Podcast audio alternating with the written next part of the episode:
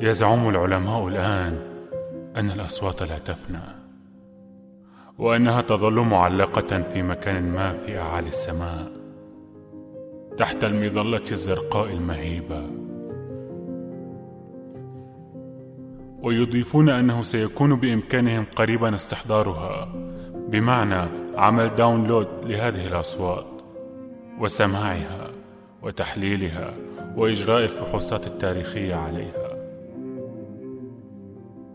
وهذا يبعث على تخيل أكوام أو جبال ضخمة وهائلة من أشرطة الكاسيت وأقراص السي دي ملتصقة بباطن السماء.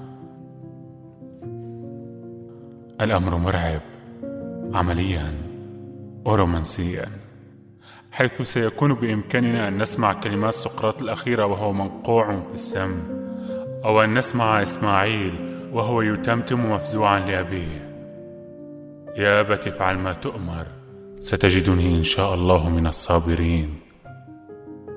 ربما ربما نسمع ما قال رهط من اللاجئين وهم يهربون تحت قصف الطائرات المغيرة. عام سبعة وستين. قد تسمع صوت أبيك قبل ستين سنة حين كان يثرثر مع سائق التاكسي وهو ذاهب لتسجيل حادثة ولادتك. أو وهو يتشاور مع أمك على اسمك. سيصبح الأمر سهلا كما يقول العلماء. ويكفي أن تدخل على محرك بحث ربما يشبه جوجل وتكتب اسم وتاريخ الصوت الذي تريد أن تسمعه فقد تسمع صوت تلك المرأة التي عرفتها قبل أربعين سنة ثم أضعتها في الزحام. يكفيك الآن أن تتذكر اسمها لتسمع ما قالته لك وتظل تعيده بفرحة وأنت تتقافز حوله. أو تضع اسم هتلر مثلا لتسمع أسماء أولئك الذين شتمهم بكلمات بذيئة قبل انتحاره أو حوار المتنبي مع خادمه. لن تكون هناك غرف مغلقة بعد الآن لكن عالم الشركات سيكون بالطبع قادرا على تسليع كل شيء وسيصير بإمكان مستثمرين أذكياء تغليف أقراص أنيقة بتسجيلات صوتية منتخبة وبيعها مثل حوارات مجنون ليلى مع زوجها. أو قادة الجيوش مع رؤسائهم أو مناجاة موسى لربه. أو ذلك الحوار المقتضب بين محمود درويش وريتا قبل سفره الأول إلى المنفى. الفكرة مفزعة. أقصد استعادة التاريخ الممحو تماما والاستماع لمقابر هائلة بصوت نقي. وحتى إن لم يكن كذلك فستعمل الشركات حتما على جعله بأعلى درجة ممكنة من النقاء.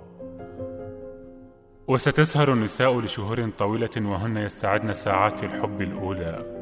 وستصبح أكثر العبارات رواجا على محرك البحث هذا عبارة أريد أن أسمع ما قال لي أول مرة أو أول مرة حكى لي بحبك.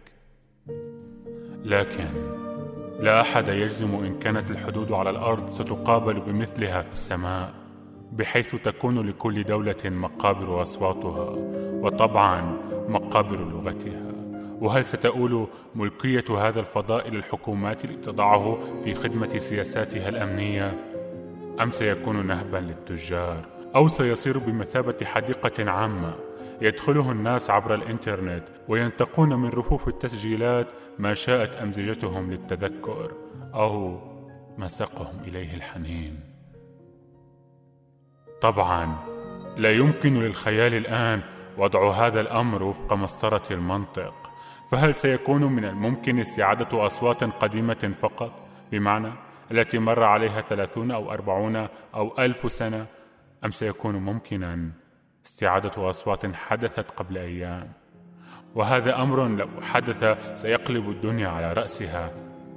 حين يتفرغ الأزواج والزوجات كل على جهاز كمبيوتر يريد أن يسمع كل محادثات شريكه للأسبوع الماضي. ما يضطر الناس حينها لأن يلجأوا لكتابة مراسلاتهم والعودة لعصر الرسائل والإشارات. في حين ستنشغل آلاف الأمهات السوريات بالبحث بين أصوات القذائف والانفجارات. كأن تكتب أم على محرك البحث. يوم الثلاثاء خمسة تسعة من سنة 2013 الساعة الرابعة عصرا. أو يوم كذا سنة 2014 أو عصر يوم ما من سنة 2015 لتسمع آخر أنفاس ابنها الوسيم. آخر شهقاته وهو يموت.